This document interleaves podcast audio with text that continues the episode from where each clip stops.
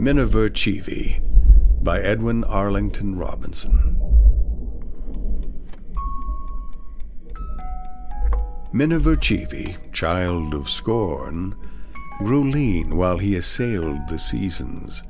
He wept that he was ever born, and he had reasons.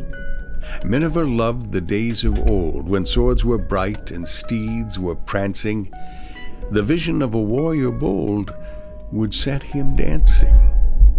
Miniver sighed for what was not, and dreamed and rested from his labors. He dreamed of Thebes and Camelot and Priam's neighbors.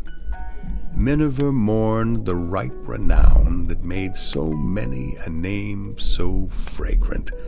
He mourned romance, now on the town, and art a vagrant. Miniver loved the Medici, albeit he had never seen one. He would have sinned incessantly could he have been one.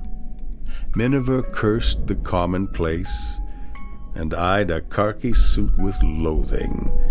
He missed the medieval grace of iron clothing. Miniver scorned the gold he sought, but sore annoyed was he without it. Miniver thought and thought and thought and thought about it.